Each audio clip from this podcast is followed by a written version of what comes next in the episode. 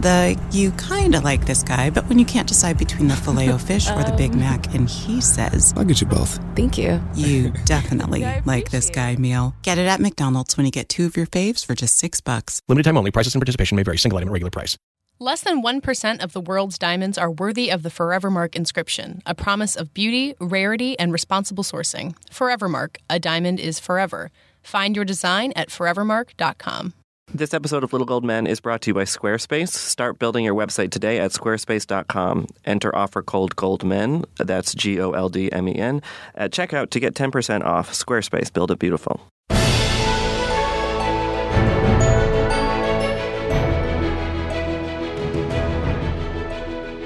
Hello and welcome to Little Gold Men, the award season podcast from Vanity Fair and Panoply. I'm Katie Rich, the deputy editor of VanityFair.com, and I'm here in person with Vanity Fair's digital director, Mike Hogan, Hi, Katie. and with Vanity Fair's film critic, Richard Lawson. Hello.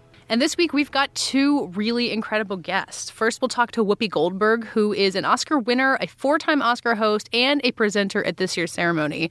And when she was talking about this year's Oscar So White controversy a few weeks ago, she said she was really pissed off about all of the nominees. So we're excited to ask her about how that feeling has lasted for her. Then we'll be joined by Tom McCarthy, who is the director of Spotlight, which is nominated for six Oscars this year, including Best Director for Tom McCarthy.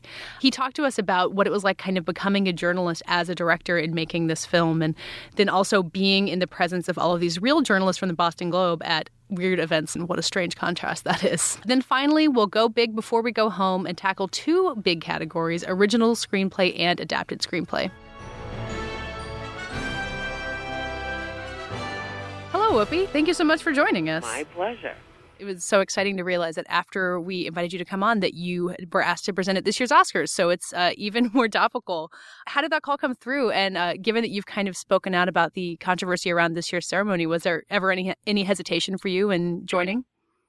Well, no, I mean, in the the controversy, I mean, I'm sure people feel strongly about it, but I I've seen it several times. You know, I've been I've hosted the show when it was boycotted, so you know, for the same reasons, you know. But you know, for me, the the issue is like, you know, let's talk about making more film where people are hired, where lots of different people are hired.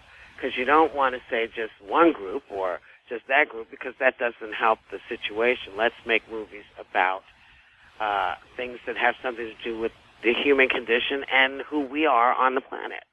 And if you you can change the makeup of the academy all you want, uh, in my opinion, and I'm sure that'll be a good thing. But if you don't, if there's no one different to vote on, I, I fear we have the same trouble. And Whoopi, do you have any thoughts about how Hollywood can change? Because obviously, this this change at the Academy, it, it seems like okay, that's a step in the right direction. But but what else can be done? Well, I think it ha- it has to do with producers and directors sort of opening their heads. You know, when you Mhm. say we're going to do a female Ghostbusters, you know, let's you know, where's Mindy Kaling? Mm. You know, Right. why isn't she part of it? You know, why does it only have to be one person of color in each movie to make people feel like that's a big change? It's not. Let's really sort of gather folks together and say, hey, uh, you know, if you're not making something very specific and historical, there's no reason why you can't have more than one person or two people in a movie. You know, balance it out a little bit. But it, it requires people sort of thinking beyond uh, what they know. It, it requires folks to think beyond the box. Well, even if it is historical, we're, we're all looking at Hamilton as a huge hit, right? And so there, there's ways of, of reinventing things even that way. Well, there are, but you will get much more shit from people. you know, like if you made the Diary of Anne Frank, you can't make Anne Frank an Asian girl. I don't think. Now, would that, does that mean that that's a good thing? No, because if you're telling a universal story, which is what Anne Frank is, everyone can sort of relate to it. Certainly Japanese girls can relate to it, and black girls and white girls, everybody can relate. So, you know, you're right. The, the, the idea of what Hamilton is doing is a brilliant way to do it. You know. Now, can people handle it? We'll see. But I like your idea. I Uh, one excuse that some people fall back on when they're talking about why there can't be more diversity in, in, these big Hollywood movies is economic. They say, well, you know, there's just a certain segment of the population that wants to see X. Clearly, that's not true. Well, clearly not. And I think your career stands in testament to that. I mean, you know, you have some some huge grossing comedies that you were the lead of, and people were, you know, you winning awards for dramas. I mean, so do you think that there's just kind of a stale thinking that way, or? Well, I think that's just it's an old way of thinking and one that didn't work before, and it doesn't work now. You know, the people who go see movies that they're interested in, there is no reason why every superhero has to be white. None. There can be more than two superheroes of color, even if you just make up a new goddamn superhero. You know what I mean? Just make up a new one. But we all go see the Avengers and this and that, and you know, so why why would you think if the story is not of interest to people that they're not going to go see it? Part of it is, you know, people don't want to have their movie looked at as an ethnic movie, but clearly, you know, things must be changing because while Straight Outta Compton may not have gotten more Oscar nods, it certainly was a blockbuster mm-hmm. at the mm-hmm. movies. Yeah. So clearly, there is an appetite for that. You know, I can, you know, Life of Pi, Bollywood movies. There are tons of movies that have lots of different people in them that people go to see if it's a good film, if it's an interesting film, and if it connects to you on some level. You know, and the idea that, you know, six, and I, you know, people keep saying, well, you know, the Academy is half or most of the Academy is 62, 63 year old white guys. Well, those guys are all the guys that were coming up and made the changes. Hmm. You know what I'm saying? These are the guys that made the changes. The guy who is the partner of Ron Howard. Brian Grazer? Yes. Is the mastermind, one of the masterminds behind Empire. Mm-hmm. You look at what you look at who these guys are. You're talking about folks who actually have made the changes that people keep saying they want to see, and the changes that now seem to be rolling in. Not as fast, of course, as people would like them. Yeah, it would be great to see a movie every year where people of color and and and women are nominated. But it just, you know, every two years it's happening. But mm-hmm. think about this, you guys from 1939, when Hattie McDaniel was the first black female, to when I got my Oscar. That's 70 years. That's how long it took for another black female to win. Mm-hmm. Now, go from when I won my Oscar to the next time anybody won an Oscar. Any female, black female won an Oscar. It didn't take 70 years. So it's happening. It's not happening as fast, but you know, put folks in movies where they might get nominated and magic might actually happen. So we, we wanted to uh, talk to you about that night that you won your Oscar. I was watching the speech on YouTube today. Uh, what what do you remember about giving that speech? Is it all a blur for you, or does it is it really it's vivid? Really, it's a big blur. but I do remember this.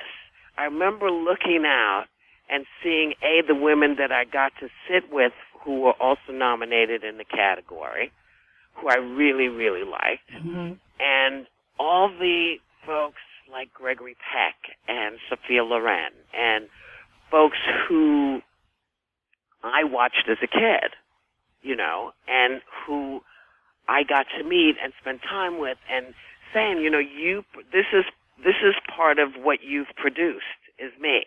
Whether you know, for better or for worse, you know, I'm that kid that was sitting going, I want to do that.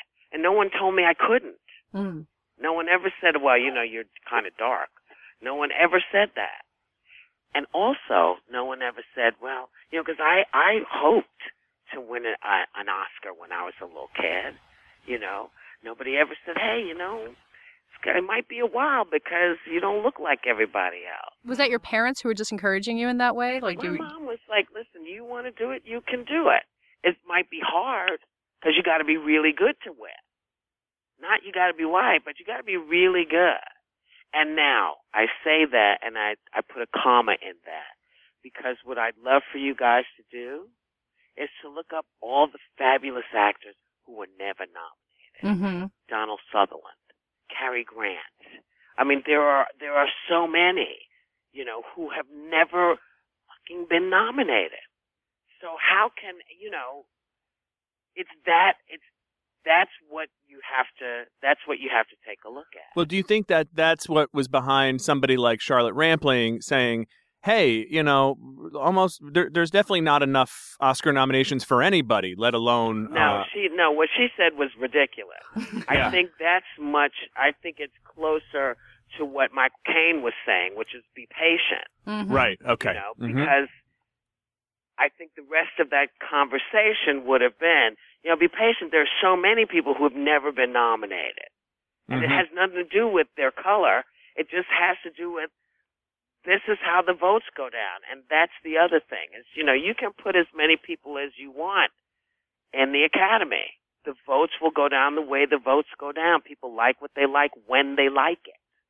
But if you have at least three or four other choices, Mm-hmm. maybe something great will happen. Well, that seems to be the issue. Is there's if if there aren't enough Oscar-y movies being greenlit with multicultural casts, then of course you're going to have years where nobody's getting nominated. And then you have the years where it's like nothing but us. you know, and you're going, wow, do I go 12 years a slave or do I do the butler? Right. Do I do the help or do I do this?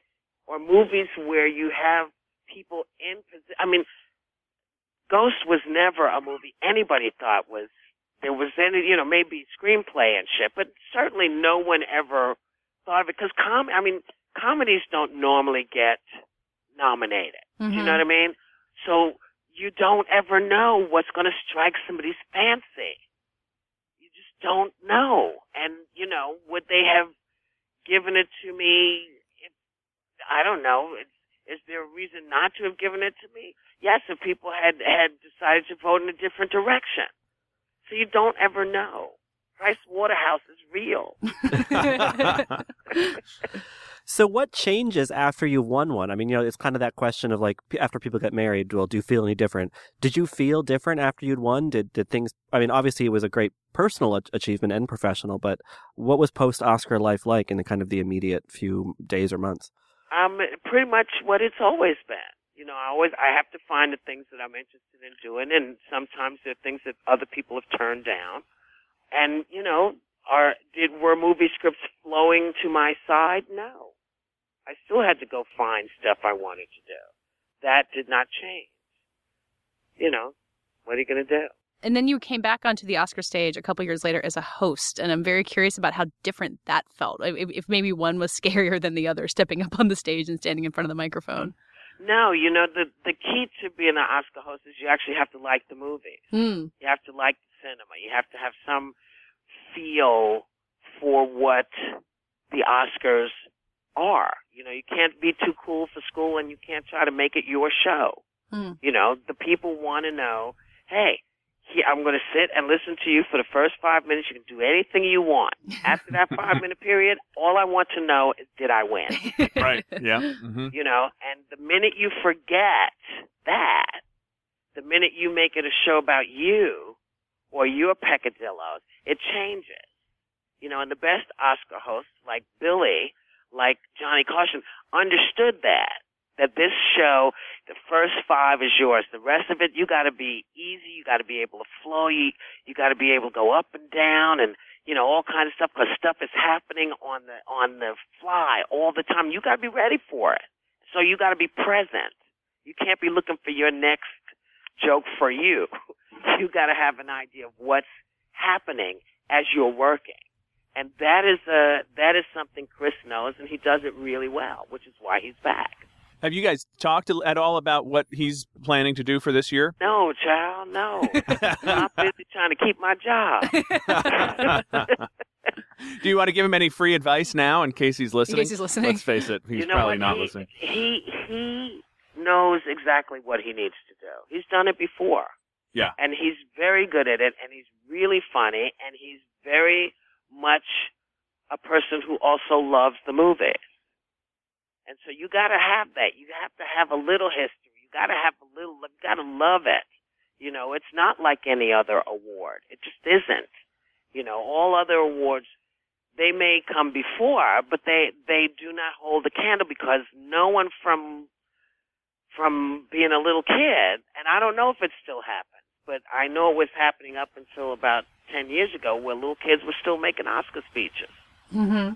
You know, because it's the it's and people say you know you shouldn't be getting, you shouldn't be doing, you know, giving uh awards for work, and they're probably right.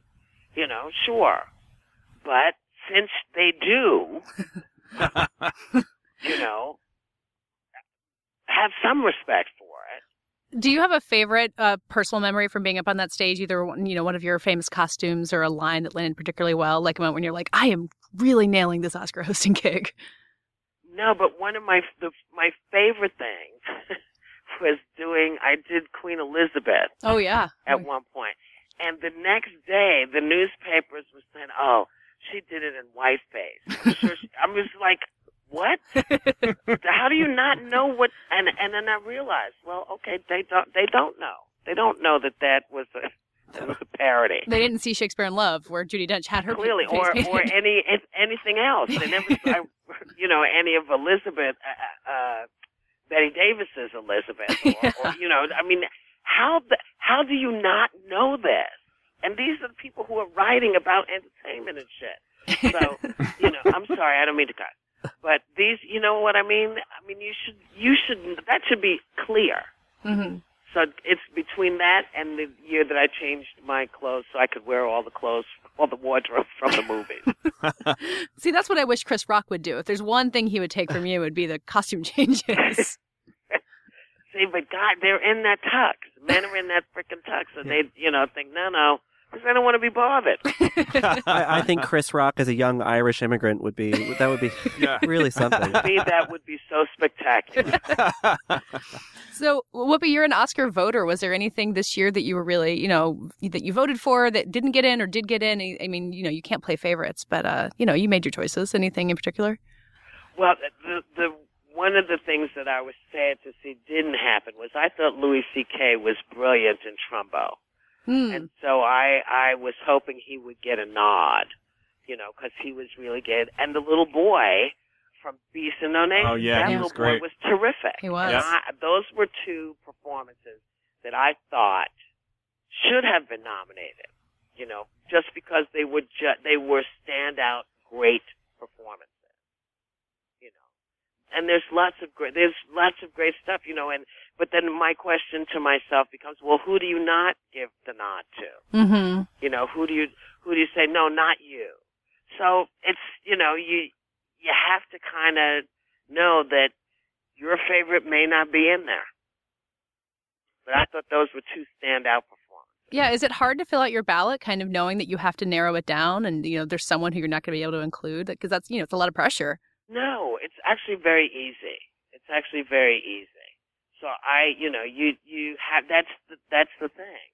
Picking, got to pick. So you pick. Now they got you know ten extra ten movies. Still, you know, it's not enough. You want to give it to everybody.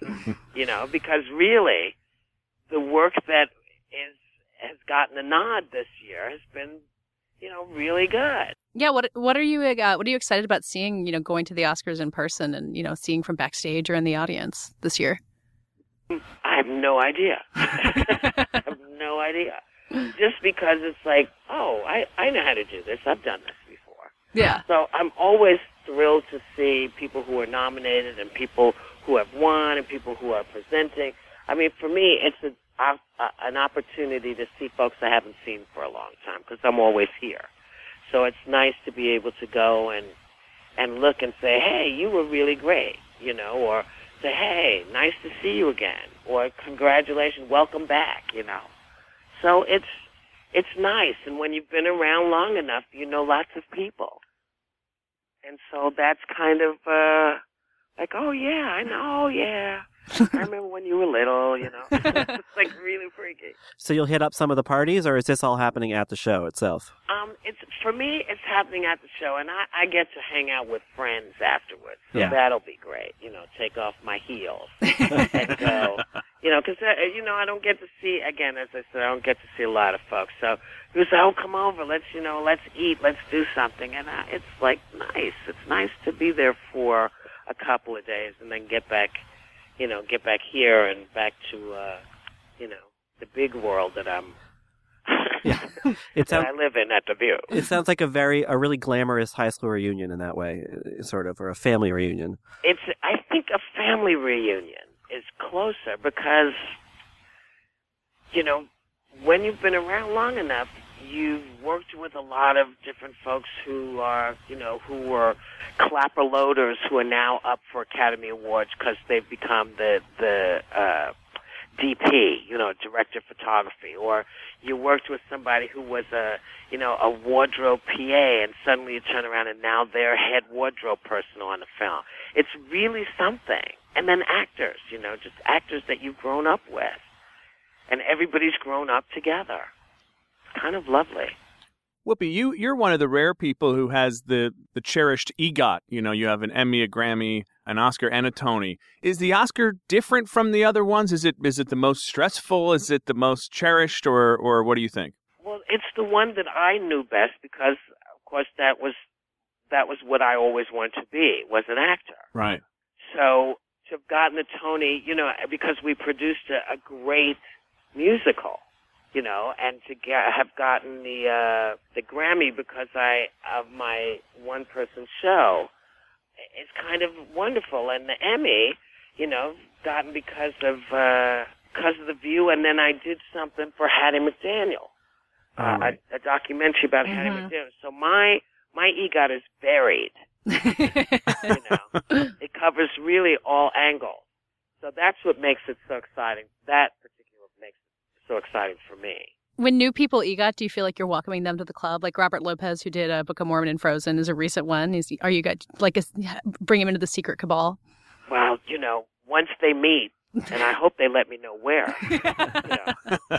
I hope that you're, you know, at the door greeting everybody. How No, I don't. You know, it's it's. You would think that we would that everyone would be much closer than they are. You know what? We this should be a Vanity Fair annual party. We got to do the annual EGOT party. I think so. There's like six I people living so. who have EGOT, so it'll be a very exclusive party. Well, this was so good, Whoopi. Whoopi, you're like the kind of patron saint of the Oscars. The, I mean, you, you, you've won, you've hosted, you're, you're always game to talk about it. We really appreciate it. Thank you for. It's my pleasure. Thanks for wanting to. It's Oh, my something God. that I've, you know, that I really, I don't know. I, I know it's flawed, but you know, we d- talking about not do not being present is kind of not right.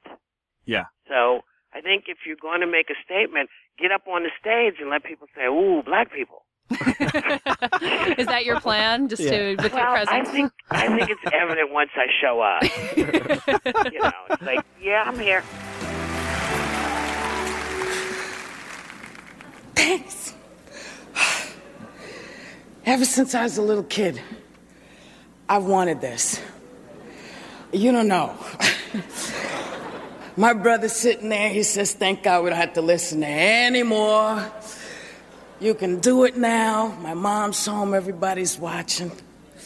I have to thank the people at Paramount. I have to thank Jerry Zucker for taking the time he took before he decided to use me because it, it meant he was sure that it was for me. I had to thank Patrick Swayze, who's a stand up guy, and went to them and said, I want to do it with her. I want to thank Demi. I want to thank everybody who makes movies. I come from New York. As a little kid, I lived in the projects. And you're the people I watched. You're the people wanted, made me want to be an actor. I'm so proud to be here. I'm proud to be an actor. And I'm going to keep on acting. And thank you so much. Before we move on to our conversation with Tom McCarthy, a word from our sponsor. In Forevermark's pursuit of absolute beauty, every Forevermark diamond undergoes a journey of rigorous selection. That's why less than 1% of the world's diamonds are worthy of the Forevermark inscription, a promise of beauty, rarity, and responsible sourcing. Each Forevermark diamond originates at a carefully selected source that provides benefits to its country and local community. This ensures that a Forevermark diamond helps improve the lives of those involved in its journey so you can feel proud to give, own, or wear your Forevermark diamond. Forevermark, a diamond is forever. Find your design at forevermark.com.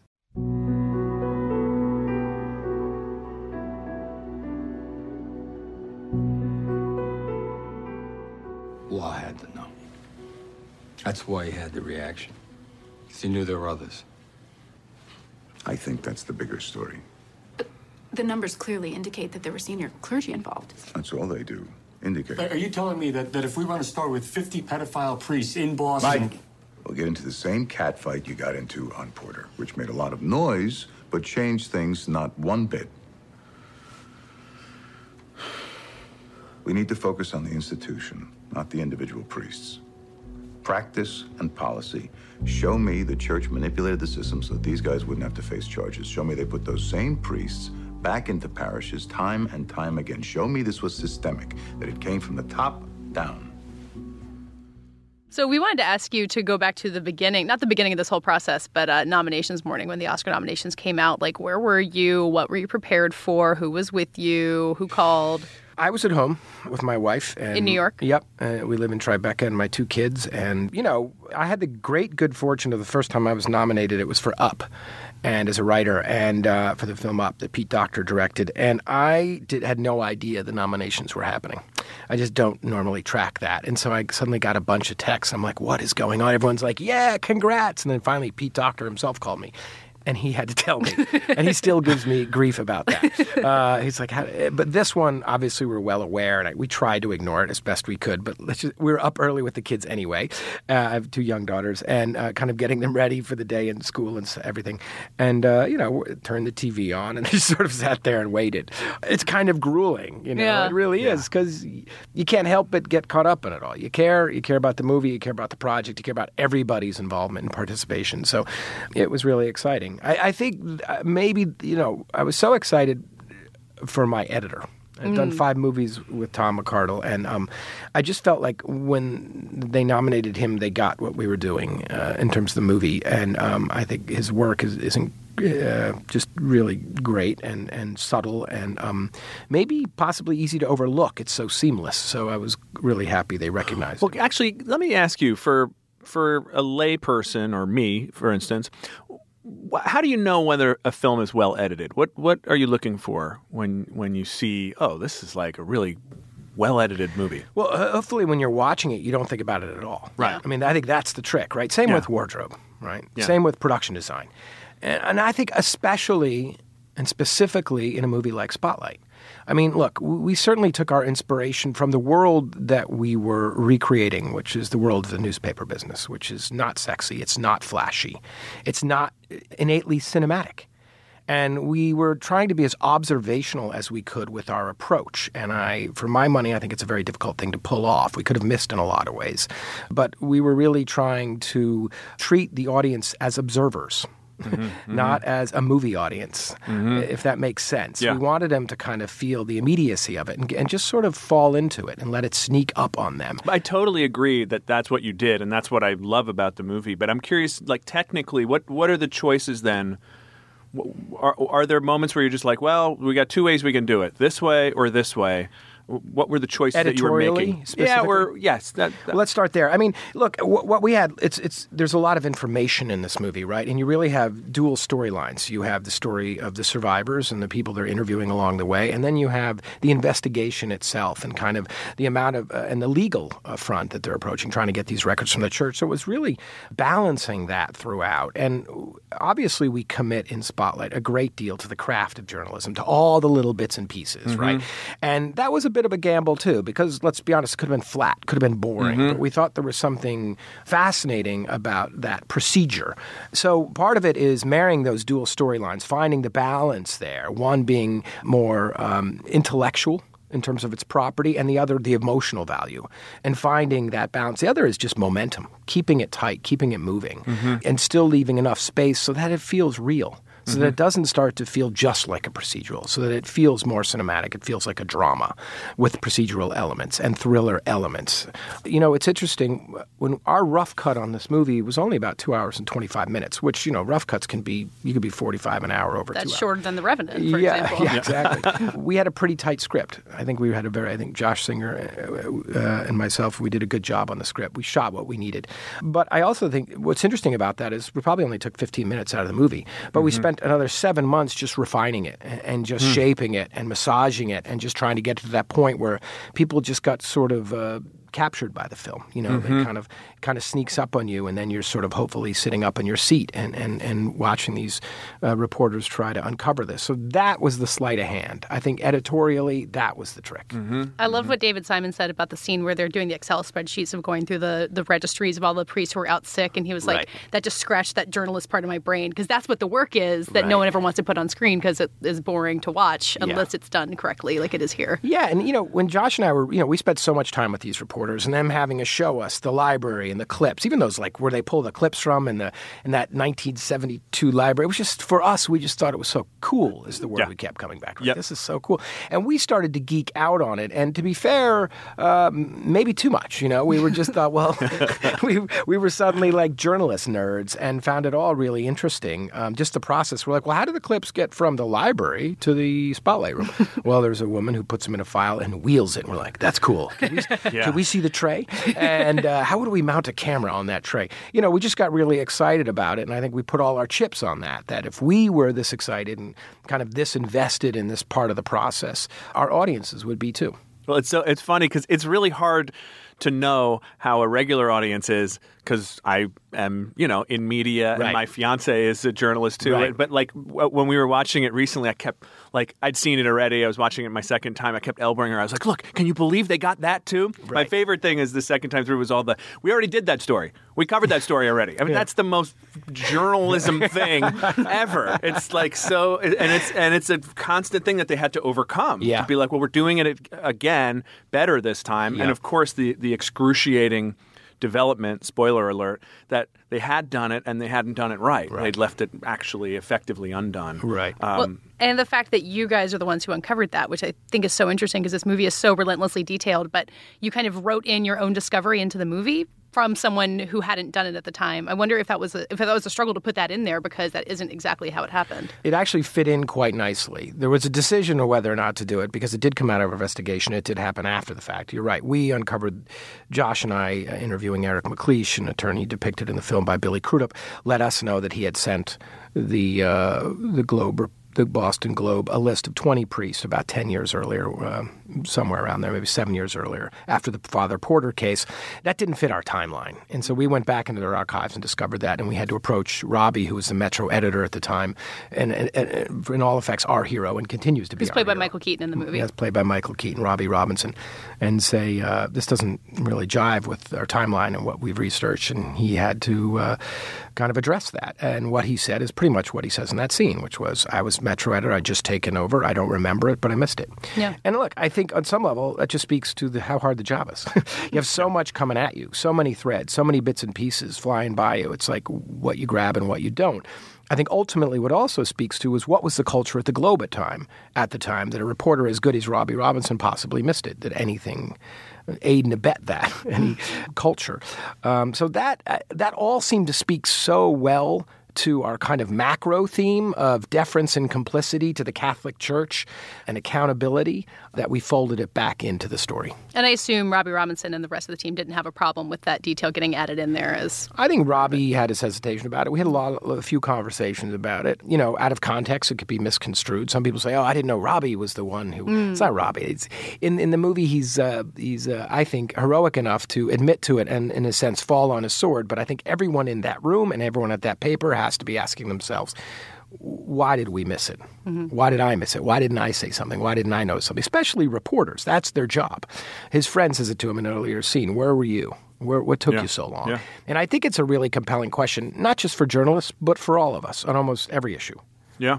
Well, it gave you an opportunity to write that beautiful speech for Marty Baron there Yeah. too, which is the real tearjerker if Yeah. you work in this business. Yep, yep. and, and and in some ways, almost clinical, right? So Marty's Mhm. not a terribly emotive person, Mhm. but I think he's really wonderful at uh, distilling ideas and putting them into context, and ultimately marshaling his forces to do what they have to do. And I think that's what's so wonderful about that moment. Um, and I think it's uh, I think it captured the spirit of who Marty Baron is. Yeah. So uh, that brings me to one of my questions, which is, you know, obviously there were hopes that Michael Keaton was going to get nominated. In the end, you got two nominations, which is amazing. Mark Ruffalo for Rachel McAdams. Are there are there moments in the film that you think, looking back, like ah, that's their Oscar nomination moment? Do you? uh, I mean, can you think, I- see I it don't that know. way? I don't know. It's tough for me to think that way. I agree. I think Michael should have been nominated. I think he's terrific in the movie. I think it, I understand that there's a lot of wonder pe- people getting nominated and it's tough competition, which it is, very tough competition. Uh, and maybe having such a large, equally distributed ensemble in terms of their moments uh, added to that. Right. Sh- uh, that's my fault.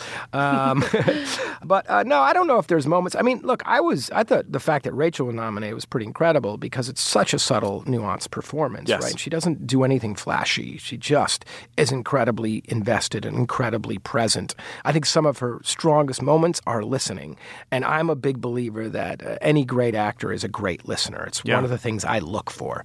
So I I was incredibly. Uh, I, I thought that was incredibly gratifying and well deserved. Katie's been joking that she also uh, might have been rewarded for wearing some of those outfits. I mean, those are pretty good act. I, well, you talk about how the costume design and the editing and production design should all be subtle. I wonder if the uh, when when everyone started talking about the costumes, maybe it's because we all remember wearing those pants. Like, Yeah. why do you think we all get so fixated on all of those clothes? I don't know. I think it was just so spot on. Wen- you know, Wendy Chuck, our, our costume designer, it's one of the reasons that I hired her. I love the work that she does with Alexander Payne. I think she dresses real people like real people. Yeah. she For not better every- or for worse. Not yeah, not everything fits perfectly. And look, the, for these people, it's uh, as she said, it's their uniform. They don't give it a lot of thought. They have Yeah. their they have their things, their ensemble that works well together. And and uh, they, you know, Rachel wore a lot of the same clothes throughout that, little variations on a theme. Yeah. And um, I think it speaks a lot to who the people are. It speaks a lot to character. Yeah. There's a uh, there's a great essay online by this writer Matt Singer about the visual style of the movie, which I think, like everything else you're talking about, really serves the purpose of being in the world and kind of not calling attention to itself, but about the presence of the churches and about the AOL billboard and things like that. Was Mhm. there is there any moment for you that sticks out that didn't lend itself to being told visually that you did find a way to bring visual storytelling to it, even though it's you know a story about people doing Excel spreadsheets in a room? With with this one, there are probably more of those moments than not, right? Mm. I mean, Masa, my cinematographer, Masanobu Takayanagi, that was like our first discussion. Where where do we find the cinema in this, and what does that look like? And you know, we were just even conceiving shots, we thought uh, this is that's going too far. Right, Mm. we got to figure out another way to do this. So maybe one shot, which you're referring to, there's Mike Rezendes in the film, played by Mark Ruffalo. He develops a relationship with a former priest who's been studying child abuse for 35 years within the Catholic Church and reporting on priests and their in the psychosis of abuse. And we had a scene where the group, for the first times, first time gets to meet Richard Sipe, but only on the phone. Mm. and that's how they did. They put him on the speakerphone and all gathered around and took notes and asked questions. And we just do a really, what I think is a lovely, subtle thing, which is just we start tight on that speakerphone and pull back, and it's all in one shot. And most of it is Richard Sipe, who happens to be played by Richard Jenkins. and the team just listening. Yes, asking a few questions, listening. But by the time we get to the really wide shot of them in this, you know, dingy little crappy office in the bowels of the Boston Globe, Sipe starts laying some very heavy numbers on them, numbers that blow their mind. And we just leave them alone in that space trying to wrap their head around it. And I just think that was a very effective telling. It was subtle, but it seemed to be very on point. And the Richard Jenkins presence does give us the audience kind of a metatextual, like, oh, this is important. I know that guy's voice. Like, even if you don't register it, it kind of tells you something just through casting. Yeah, and he has a wonderful kind of folksy authority to his voice, you know, where you think yes. he's just that guy. And Yeah. um, we spent a lot of time thinking about it. I think it was my editor who might have suggested it because we just sat in the room. And it's like, what about Jenkins? I'm like calling him. So you- I know you have his phone number. I think Yeah, I called him, and he his first thing was like, "Well, I'll do it, but I'm not very good at it." I was like, "Let me worry about that," and uh, it was terrific. very good at acting. I think Richard Jenkins could. Uh, he was specifically talking about doing voiceovers. You know? Oh. and I'm like, "This isn't an ad, uh, Right, It's a yeah, we're not character." selling And- Volvos here. Yeah, and I think when he read it, he kind of got into it, and he was uh, he was he's just great. So when you look at the uh, the other directors who are nominated for Best Director, and you know, do you feel like the close shot on a tape recorder is going to have to people are going to look at that in a car exploding in Mad Max, and it's an unfair competition. Or how, how do you size up your competition in something it- like it this? is crazy. Look, I don't size it up. Um, you know, I think because at the end of the day, I feel like uh, it's crazy to be comparing all of us, right? From Mad Max to Spotlight uh, to Room Yeah. to you know The Revenant, uh, The Big Short. They're all just completely different movies, and all, and I think all work very well. So I consider myself fortunate to be in the group, fortunate to be nominated, and that's genuine. I mean, and you know, nine, six nominations for a movie like this is just great, and I think uh, that's it speaks to the work of the entire team, everyone, producers, actors, creative team, crew. I mean, that's something we all celebrate together, and it's it's a really wonderful feeling. So I try to resist that as much as possible, and it's a slippery slope because it's it is. It feels like it's the college playoff suddenly, and you're Yeah. like, hold it, but I'm not. Well, I'm not a politician, and I'm not an athlete. I'm a filmmaker, and why does this not feel natural to me comparing movies? Right. So I do as much as they tell me to do in support of the movie because I think it's a big part of my job. I look at this period, you know, I, I think my co-writer Josh Singer, I got to credit him. We were both talking about kind of hitting the wall a little bit recently. Like, Yeah. wow, we've been talking about this movie for four or Mhm. five months, and let's face it, we're not that interesting. And you know, there's other interesting people out there to talk to. But I I think he put it best when he said, "Let's look at it as we got six more weeks to discuss the issues of this movie and the platform for the movie, and that is important. People are, in a sense, paying us to talk about that. And look, we are giving voice to an incredibly disenfranchised group, which is uh, uh, the survivors of child abuse, and and um, no one they don't have a very big voice. they don't Yeah. have a platform. They're Yes. not podcasting all around the country, and they're not talking in the Washington Post, and the New York Times, and the LA Times. You know, we are, and we can speak for them. And this is uh, very much a problem. They're thrilled by the response to this movie. Why? Because more survivors have come forward. Churches are taking action. Archdioceses are taking action. They're acknowledging the power of not only the film but the actual the reporting that the film is based on, and uh, that's really exciting. The, that reward is incredible. I was going to ask you what has what, what have been. Do you have specific stories of things that have come out of it, and and what has the response of the church been? Every day, every day Yeah. we hear another story about survivors coming across. We hear from we hear from the survivor networks. We hear from lawyers like Mitch Garabedian, who's like, just so you know, you know, um, people coming through the door, they're talking. Uh, it's um, it's empowering people to come forward. Which, Yeah. which, uh, quite honestly, as soon as they had a sense of the movie, and some of these organizations early on had a chance to see the movie, they started preparing for it. They knew. Yeah. They knew that that's the reach of movies. They were really excited then, and they're even more excited now. Yeah. And it's um, you know, it was interesting after we lost at the Golden Globes. Uh, we- you know, we all went out and had some drinks and woke up Yeah. the next day and realized we had work to do. But uh, Phil Saviano reached out to Josh and I, who's depicted in the movie by Neal Huff, and he's just a wonderful guy and a real activist on this cause. And he had posted on his Facebook page, if anyone wants to say it, send a message. And all these survivors had reached out with testimonials. And Josh and I, the next day, we read through it individually and just called each other. We're like, wow, that's really amazing. You know, Yeah. it was just like such one, a wonderful gesture, and two, just incredibly powerful. So that's what we're hearing. And I think, you know, in this time of year where we get a little awards crazy, it's nice to focus on that. Yeah, well, and I think one of the things that we try to do is, you know, it's it's tempting and it's fun for us to treat the whole thing like a horse race. Yeah. Uh, and then I'm glad you brought up this actual like f- human good things that come out of it. Yeah. And the, I think the other thing that that makes it not seem like a completely absurd waste of time is that it brings attention to really great films, right? And so I'm curious to know, like, from the time when you started being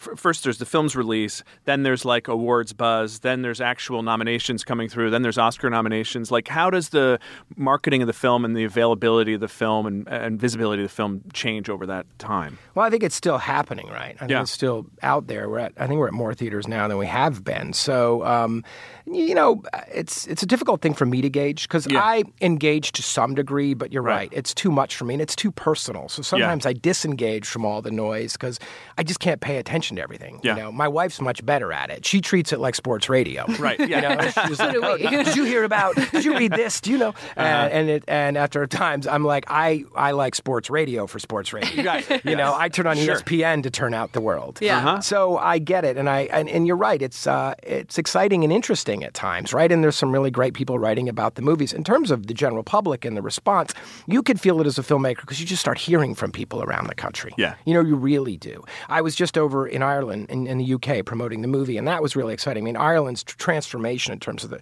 the response to the Catholic Church is really strong, and it's still happening. Yeah. And you could just feel the anger there. Yeah. You can literally, palpably feel it. And what a hot topic this is. Yeah. And I feel like they have a sense that this is still playing around around the world, you know. And I think that's something that we take very seriously. It's one of the things that's been very tiring, quite honestly, Yes. about. And I use that word. uh, You know, people work much harder than I do right now. I get it, but Well, you're uh, not exactly eating raw bison liver. you I'm know? not I mean- eating raw bison.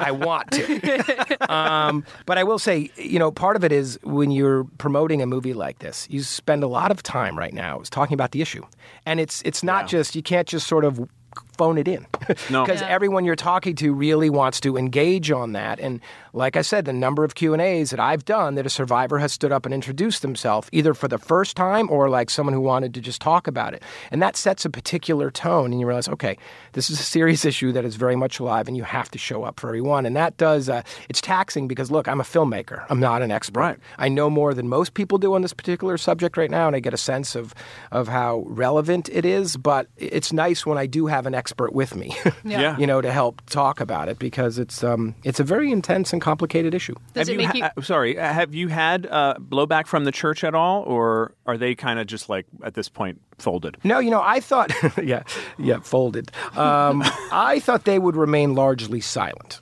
Mm-hmm. That was my guess, my bet. They've been surprisingly vocally supportive of the movie.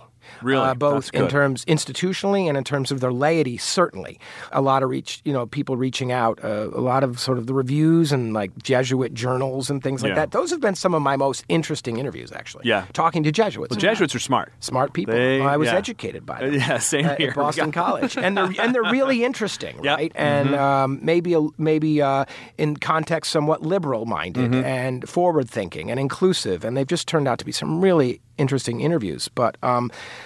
yeah, I mean, even Cardinal O'Malley, who took over for Bernard Law, Cardinal Law in Boston, he replaced him, and he saw it and sort of went on the record as saying some nice things about the film and acknowledging the the power of the work of the Spotlight team. Yeah. Do you get nervous when either those people are in? Like, was there any audience you were nervous about screening this for that you were hoping for the reaction, whether it be the Boston Globe staff or survivors? Or Absolutely. Grease? So, you know, it's the first time I've made a movie based on actual events, Yeah. based on real people, written and directed, co-written and directed.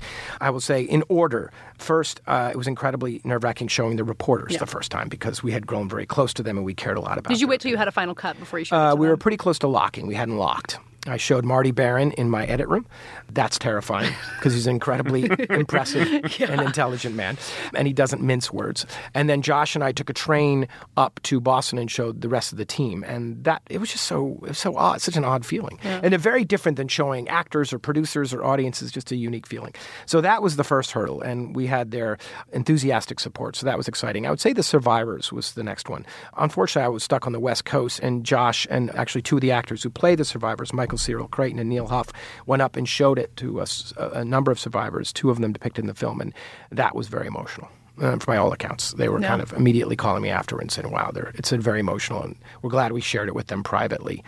And then finally, we did a screening down in D.C. Um, for 300 investigative journalists. Oh boy! Yeah, that David Simon moderated the panel. Now that almost Oh, yeah, not I would be sure to show it to David Simon. Period. Not, not you know, mention 300 look, more. I'm sure you guys know I was on the fifth season of The Wire. Yeah. I played a journalist. David was sort of the devil on my shoulder. I'm like, oh, and he was ended up editing right next to me in New York, and I'm like, this is unbelievable. What was he working on? Show Me a Hero? Yeah, or? yeah, wonder, wonderful show, great show. If you haven't seen it, watch that show. Super cool. Paul Haggis did a great job on it. But you know, and I had to. I, I asked my editor. I'd be like, "Oh, Simon's here today. Damn it, he's gonna see this, Tom." And Tom would be like, "It's a little late now. We- We're close to done." Um, but David saw it and had some nice words, and then moderated this panel, and it was just uh, that. Once we got over that hump, I turned to Josh McCarr. I'm like, "Okay, I'm good. Now let's now let's turn it over to the critics and see what happens." and How, how much was that fifth season of The Wire an inspiration for this film? Do you think? maybe more so than I'm I understand right now, right? Because one, it was my introduction to what it is to be a journalist because I had to play one, I had to learn, I had to you know do some research, spend time with it. I was committed, you know, to a very good script that fleshed out in, in very clear ways what a journalist does and shouldn't do in my case. Mm-hmm. So that was really interesting. But two, David's just a great storyteller, right? How he approach, I really love how he approaches story. He has a journalistic approach to storytelling, and I would say that certainly informed how we approach Spotlight on some level. So Mm-hmm. probably quite a bit. And and one, I was just motivated not to screw it up because I knew he was going to see it. So maybe that's the third way. But um, when I left that, it was such a seminal uh, season on that show, and and certainly in terms of journalists, right? I've heard from so many journalists. Wow, Yes. fifth season of The Wire, bam. Yep. So uh, I never planned on revisiting it. when it wasn't until the story was brought to me that I thought I can't pass this up. Yeah, yeah. Does all this make you want to make your next movie about high school wrestling again, or something that is not much less of a heavy topic? Just to Well, I think I'm done with high school wrestling. Just thinking Uh, of something a little light along those lines. It's a great question, actually, right? Because I haven't had much time to really much creative space in the last Yeah. six months. Because we, I finished this movie in August. We premiered it at Venice, the Venice Film Festival in September, and I've been more or less on the ride since. Yeah. So you know, I'm someone who I'm a slow thinker. I really need some space. I need to just sit in my office and stare at my dog and hope hope one of us comes up with an idea. So uh, I don't know, but I have started to wrap my head around it just recently as this winds down a little bit. The press, and, and, and anyway, and uh, it's you know I don't know where I want to go next. Uh, you do sort of think, where did I come from? what was the last project or last two projects? And that does have an impact. But ultimately, you're just looking for something that just grabs you, that engages you, that idea, that image, you know, that story. Yeah. You know, you you some of the folks depicted in the the film have had some criticisms, and actually, the Boston Globe has covered some of that. Has that been weird being on the other side of their reporting? A little bit, because I think there was one case that we didn't feel it was very good reporting. I have a lot of respect for the Globe, but I think they did a very bit, bad bit of reporting, and I won't name Mhm. any names, but they know. They Mhm. missed it. They misrepresented it. It wasn't Yeah. well reported or well edited. Yeah. I'll go on the record with that. That's my personal feeling. And the one you're referring to is uh, one gentleman in one scene that has about four lines, and I disagree with how he thinks he was characterized in the movie. Mhm. But you know, when you're ever you're making telling a story about real life, you expect that. Actually, we expected a lot more, considering how many lawyers we depicted in the movie. Not to mention Sure. the Catholic Church. Yeah. We didn't know. We, we were like, all right, brace yourselves, you know. And really, it was very, very, very minimal. Uh, and I. Um, I think to some degree, much like the original reporting, that means we got it right. We had truth on our side to some Yeah. degree, Mhm. and um, that's. Uh, I remember even Mitchell Garabedian because he's such an enigmatic character, played by Stanley Tucci, and we didn't have much sit down time with Mitchell. He didn't want to. He didn't provide it. Right. Uh, Not surprising. Yep, From real- Stanley Tucci's portrayal. and that and that is pretty accurate. Yeah. And um, that was it. We didn't talk to Mitchell much at all, Yeah. Uh, and we would have. But then he came to the premiere in Boston. I heard the day of Mitchell Garabedian is coming to the premiere. I was like, it was like telling me the Pope was coming to the premiere, and I'm like, are you kidding me? Garab- I couldn't even wrap my head around it.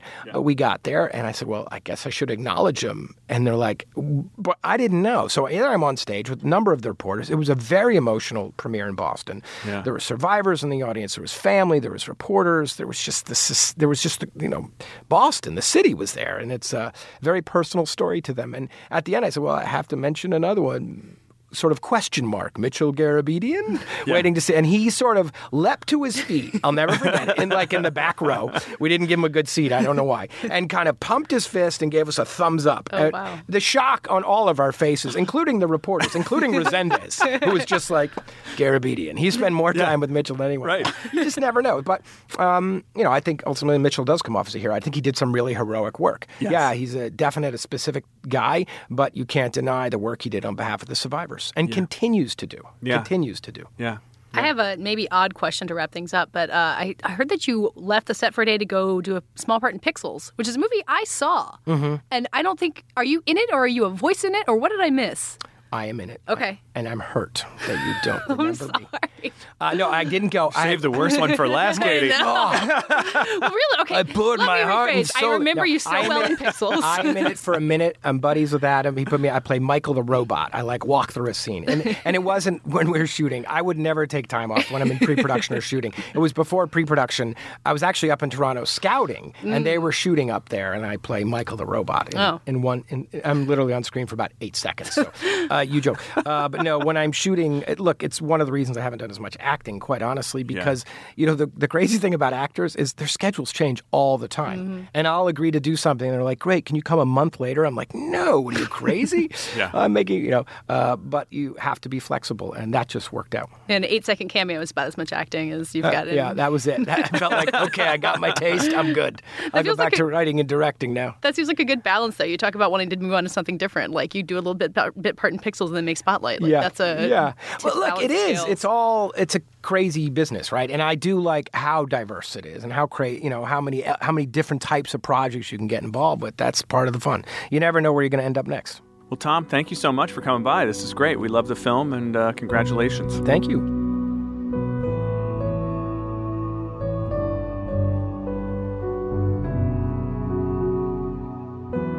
And now, before we go big, before we go home, a word from our sponsor. This episode of Little Gold Men is sponsored by Squarespace.com. If you wanted to start your own Oscar blog and compete with the likes of Gold Derby and VanityFair.com, you could. With Squarespace, you can make sites that look professionally designed regardless of your skill level with coding. There is no coding required, in fact. It has intuitive and easy to use tools, and you get a free domain if you sign up for a year. When you decide to sign up for Squarespace, make sure to use the offer code GOLDMEN, G O L D M E N, to get 10% off your first purchase. Squarespace, build it beautiful.